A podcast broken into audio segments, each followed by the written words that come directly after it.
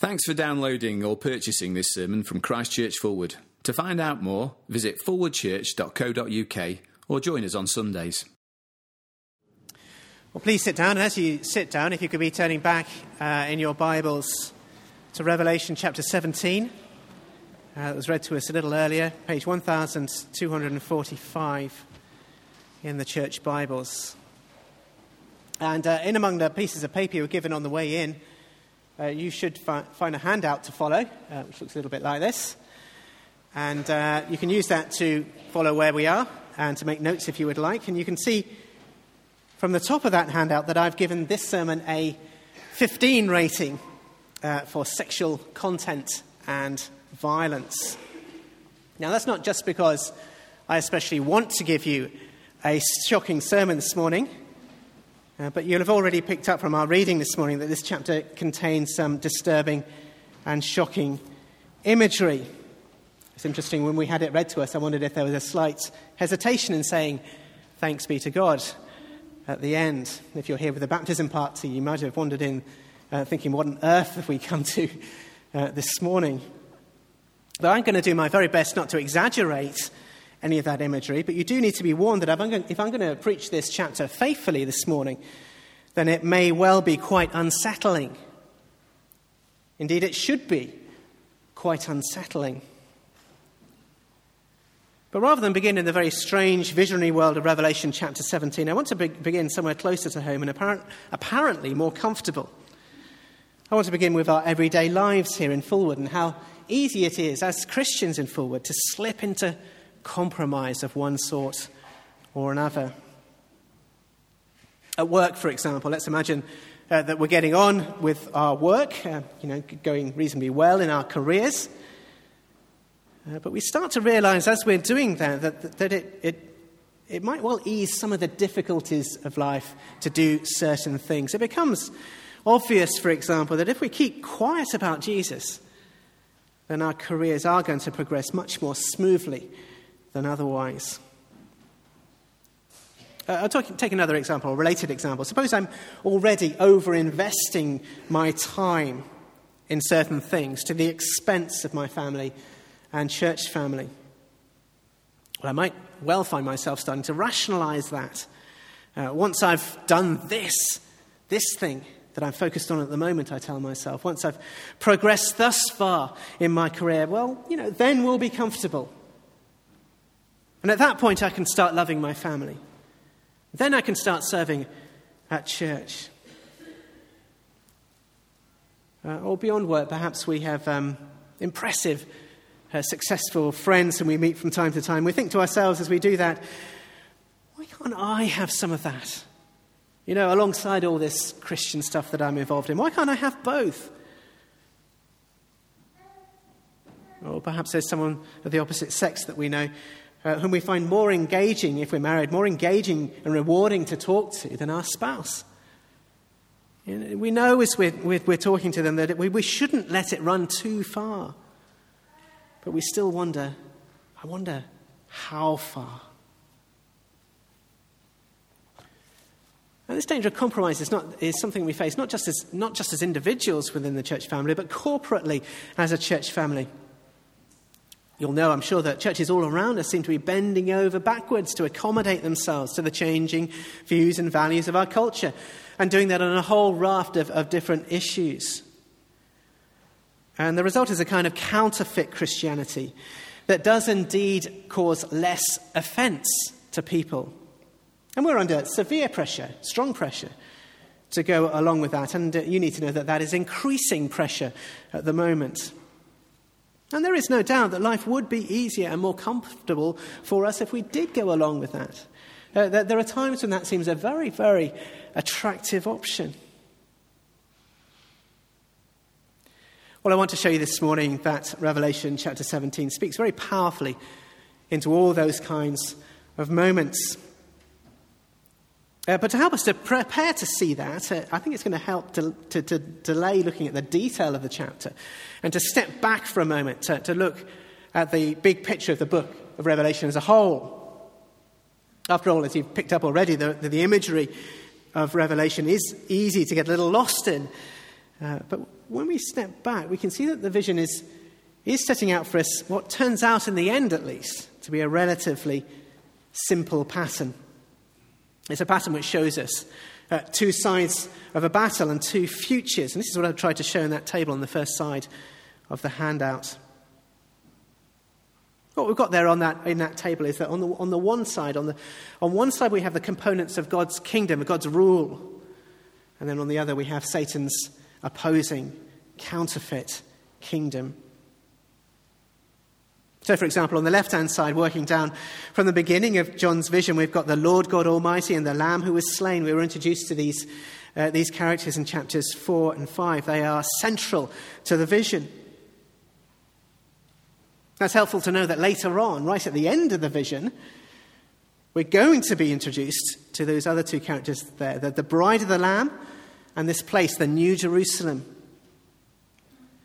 The bride of the Lamb is going to represent God's faithful people, those who persevere to the end, those whom He will take to be with Him in an eternally joyful relationship in the New Jerusalem, in the new heavens and the new earth. That's, that's all down the left hand side there.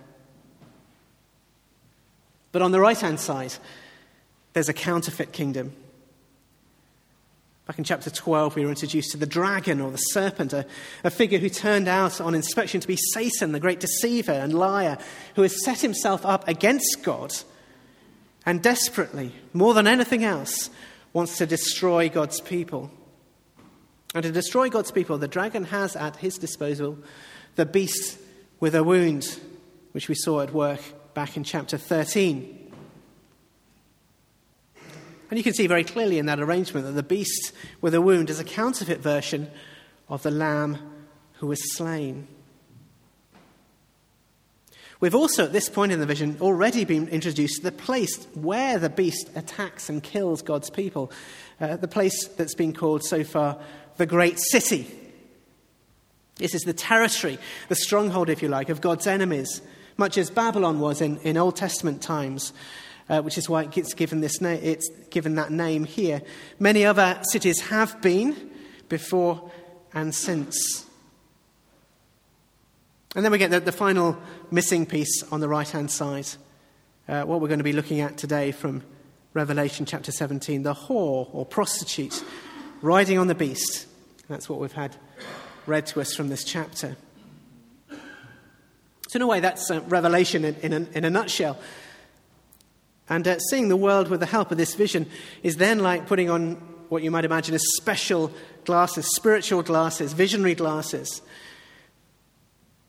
These are glasses which transform the kind of greys we see in our world, where we're not quite sure what to make of, show them to be clear blacks and whites. We see much more clearly what is anti God lined up with the right hand side of that table, and what is pro God lined up with the left. But these are glasses that not only make that division for us, they also do something else. They bring the future closer to us, they bring the future into the present for us. They show us that everything on the left hand side, however fragile things may seem in the present, will be absolutely secure in the end. And they show us that everything on the right hand side, however powerful and secure they may seem in the present, will ultimately be swept entirely away, swept away in its own self destruction or by the mighty final justice of God. And all these things then work together to help to keep us faithful to God's kingdom, enduring suffering and witnessing to the Lord Jesus as we wait for the end. But why, in particular, are we being shown what we've been shown in chapter 17? Why are we being shown this, this prostitute, this whore, and her destruction in Revelation 17?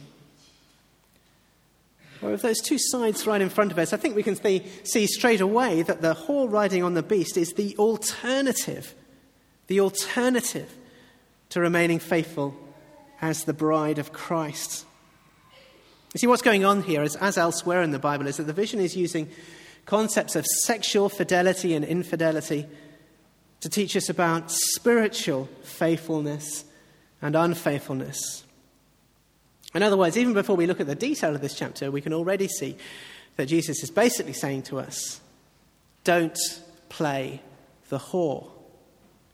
Don't play the whore in your life. Remain faithful as a bride. This is what the strong language of Revelation 17 is going to be screaming out at us this morning. Don't be seduced by her. Don't become a part of what she is doing. Stick with the Lamb. I hope we're going to see this morning that the only safe place, in, in fact, the only safe verse in Revelation chapter 17 is verse 14 of the chapter. Sticking with the Lamb, sharing in his victory as those who are called, chosen, and faithful. So that's the big picture. I think that helps us to see roughly where we're going to be going this morning. But how does the, the, the detail help with that, that? How does the chapter work to bring that about in us? Well, the chapter would seem to fall into two parts. So, first, in verses 1 to 6, there's an angel showing John this shocking vision of a, of a whore riding on a beast. And then in the rest of the chapter, there's some wisdom from the angel to help John in his astonishment to understand what he's seen. Let's begin with those first six verses under the heading Shocked into Remaining Faithful. Now imagine this. Imagine you've just been shown in advance the judgment of the world.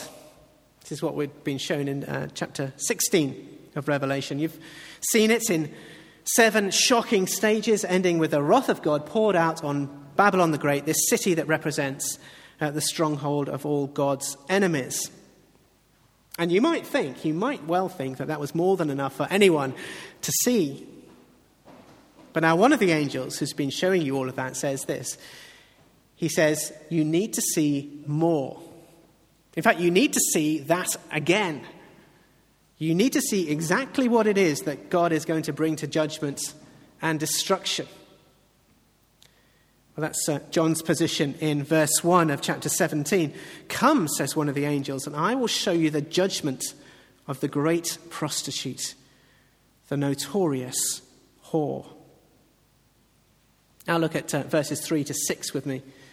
John is taken into a wilderness place where he sees a woman.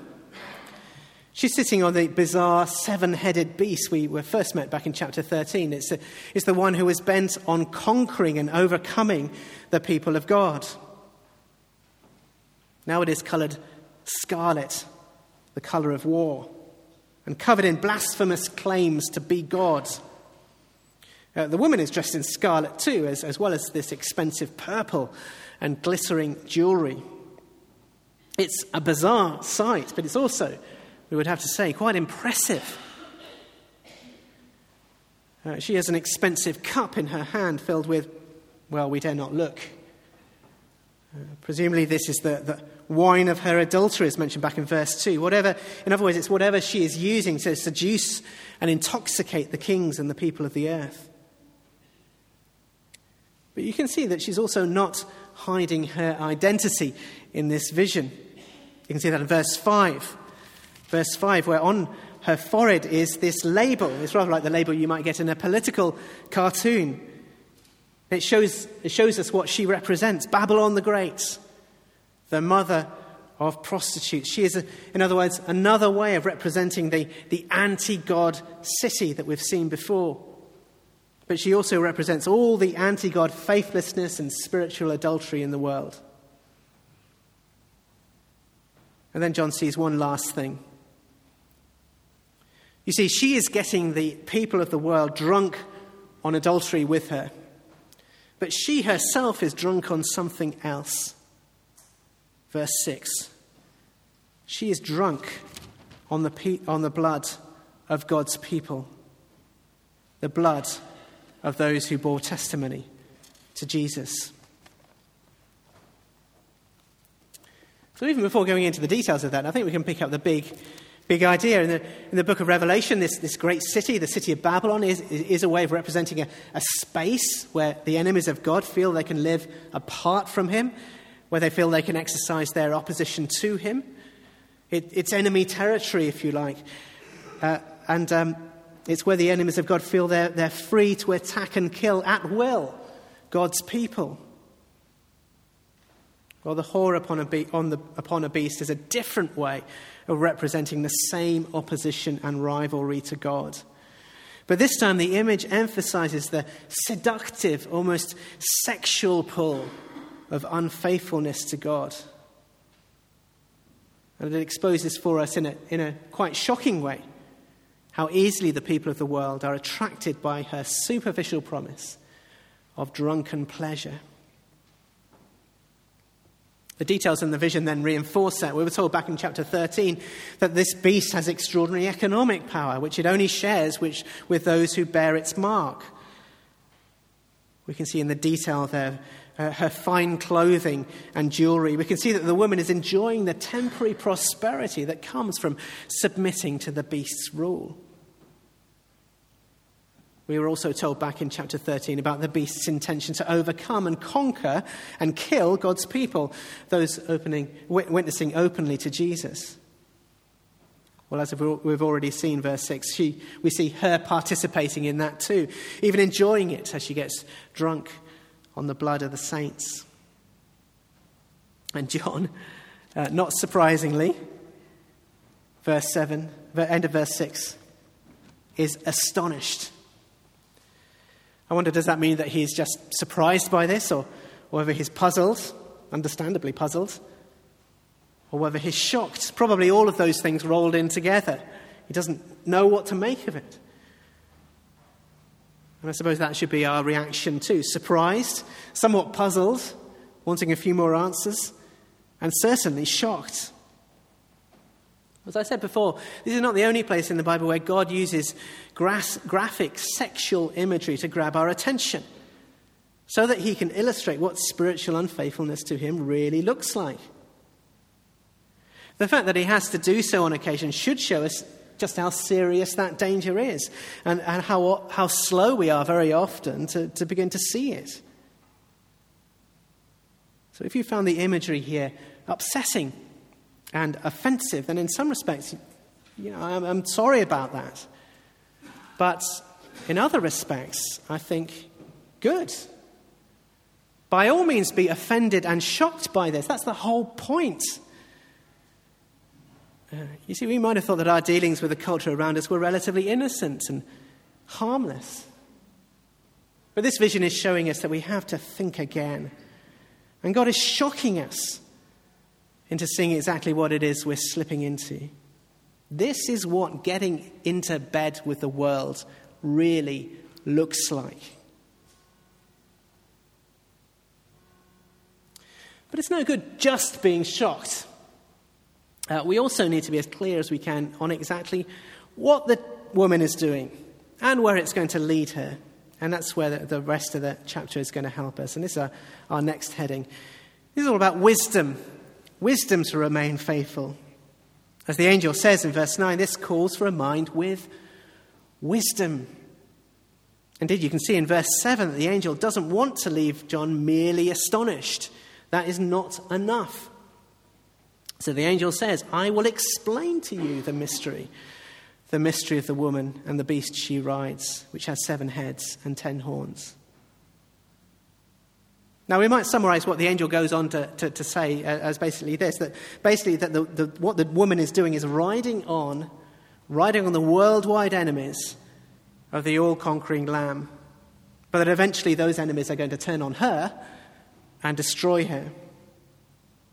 But within that, the angel highlights, I think, five things, five things that John really must understand from this vision. You must understand first, says the angel, that the beast is a false god, a counterfeit deity. You may remember that elsewhere in Revelation that the Lord God Almighty is, is described as the one who is, who was, and who is to come. Well, look at uh, verse 8 with me. Two times the beast is described as the one who uh, once was, now is not, and will come. It's different, Sure, it's different, but it's sufficiently similar to deceive people. It explains, I guess, why the, the, the, people hold the beast in such awe.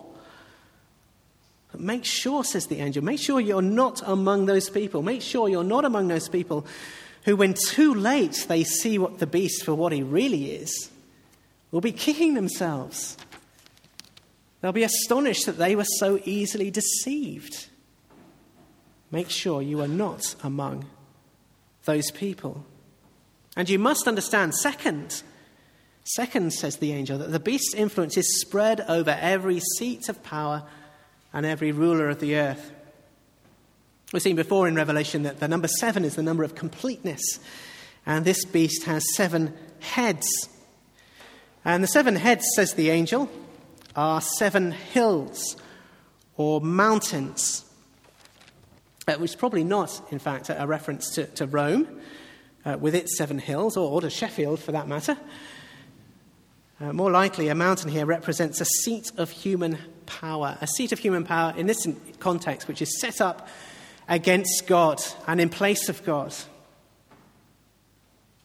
So, in Seven Mountains, we have the entirety of such human power spread across the earth. Indeed, verse 10, we may equally well think of seven kings, with the beast itself being an eighth king, mimicking the worldwide authority of Jesus Christ, who is Lord of Lords and King of Kings.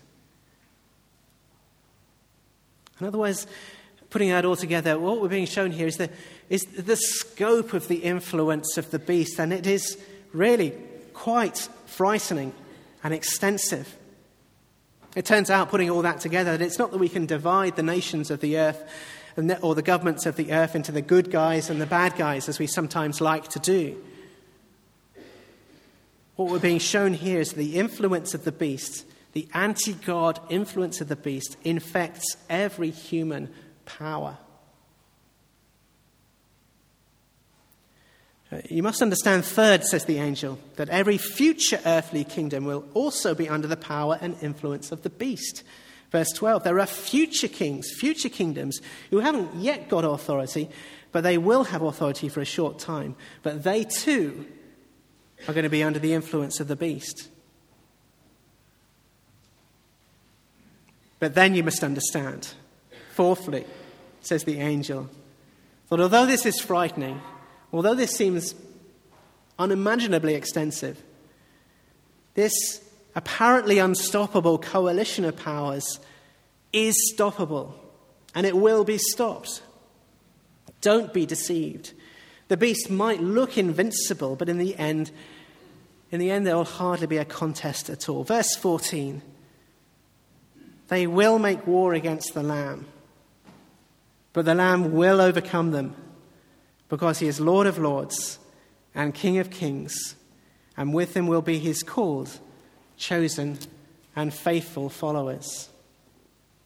Now, we're going to see much, much more of that victory over the coming weeks. If you know Psalm 2, uh, this is pretty much, if you like, the visionary fulfillment of that psalm. Psalm 2 has this verse The kings of the earth take their stand, and the rulers gather together against the Lord and against his anointed one. That's what we're seeing in the vision here. But later on in Psalm 2, we read, The one enthroned in heaven just laughs. And then finally, finally, you must understand, you really must understand, says the angel, that this beast is no friend of the woman who's riding upon her. All over the world, in every nation and every people group, uh, this woman has welcomed the beast. She's thrown in her lot with the beast. She's given in to its threats. She's, she's responded to his empty promises of prosperity. But there is, of course, no way that the beast is going to honor those promises. All the beast wants in the end is destruction. It gives the woman a drunken prosperity for a while but then it exacts its price, and exacts its price in the most gruesome way you could possibly imagine. This is verse 16. The beast and the ten horns you saw will hate the prostitute. They will bring her to ruin and leave her naked. They will eat her flesh and burn her with fire.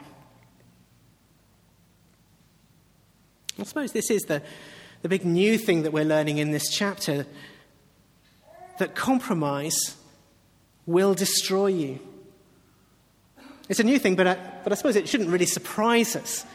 This is what we find shown for us across the Bible. This is what happened to God's people in the Old Testament when they, they turned away from the Lord to find power and prosperity from the nations around them. But then, of course, the nations turned on them and crushed them and sent the survivors off into exile. This is what happened in the first century, too, uh, when the Jewish people who failed to recognize Jesus as Lord threw in their lot with Rome. But then in AD 70, again, Rome utterly crushed them. This is what may happen in any generation, including our own.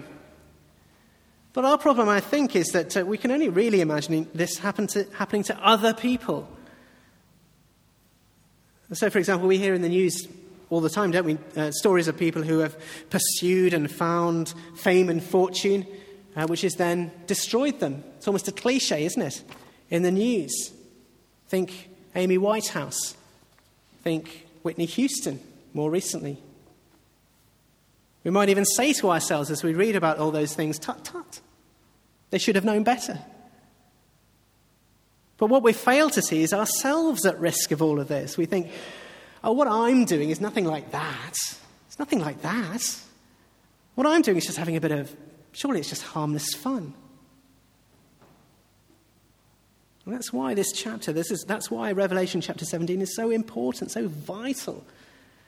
Finally, to give us clear sight to remain faithful. Clear sight to remain faithful. Take first an example from the first century. In chapter 2 of Revelation, Jesus spoke to the church in Thyatira. Now, this is what he said.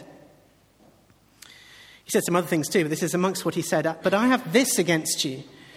You tolerate the woman Jezebel who calls herself a prophetess and teaches and deceives my servants to commit sexual immorality and to eat meat sacrificed to idols.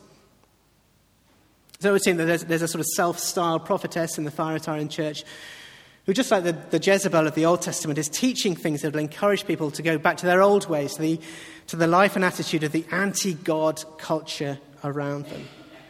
And in Revelation 2, Jesus warns that church very directly and plainly you will suffer the same end as her unless you repent of her ways. Uh, but sometimes a verbal warning like that is not enough for us, is it?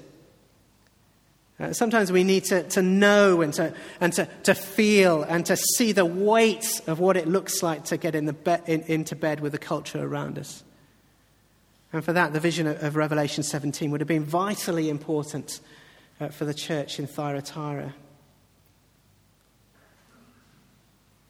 Likewise, for us in 21st century Fulwood, it's interesting the story that which kept coming back into my mind over, uh, over and again, over again as I was preparing this last week is the, is the Faust legend. You probably know already the basic story. Dr. Faust is a successful scholar, but he wants more. So he makes a deal with the devil uh, for further knowledge and magic powers.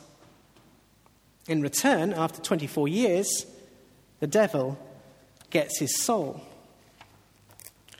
Uh, it's striking. I discovered last week, last week that in the early versions of this story, uh, in his pursuit of higher knowledge, Faust physically lays aside the Holy Scriptures behind the door and under the bench and refuses any more to be called a doctor of theology.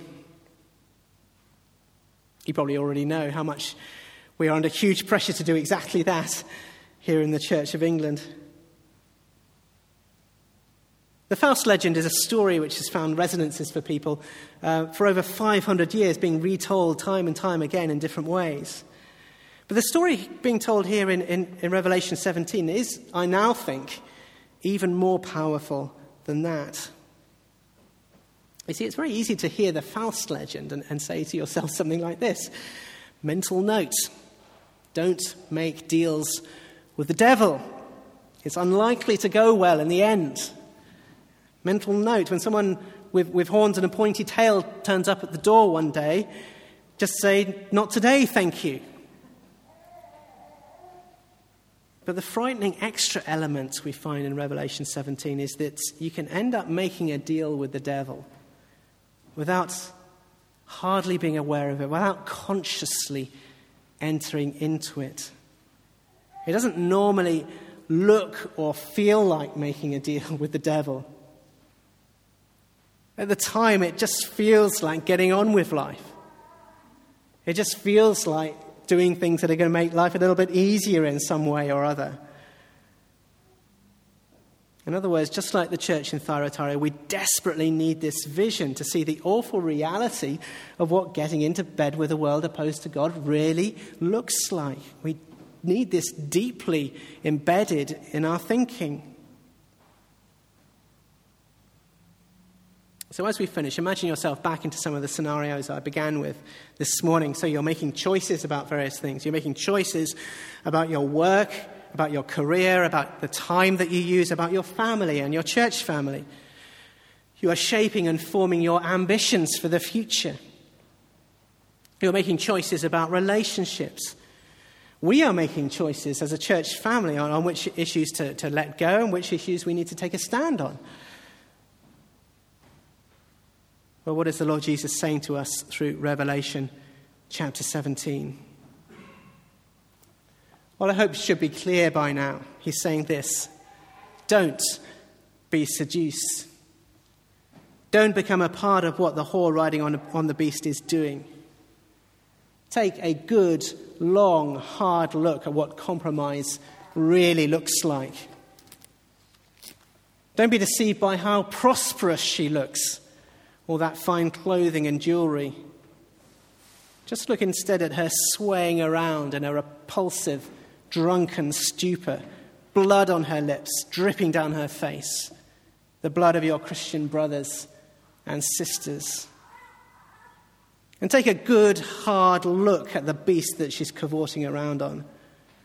You see, she perhaps thinks she's just, she's just having a bit of a laugh. She may even think that she's in control of this beast. But on every one of its seven heads, there is what? There is a crocodile smile, a sly, knowing smile as it thinks about the gruesome meal it's shortly going to enjoy. Best stick with the lamb, don't you think? Best find our refuge in the only safe verse in Revelation chapter 17, verse 14 again. They will make war against the Lamb, but the Lamb will overcome them because he is Lord of Lords and King of Kings, and with him will be his called, chosen, and faithful followers. Well, let's pray together.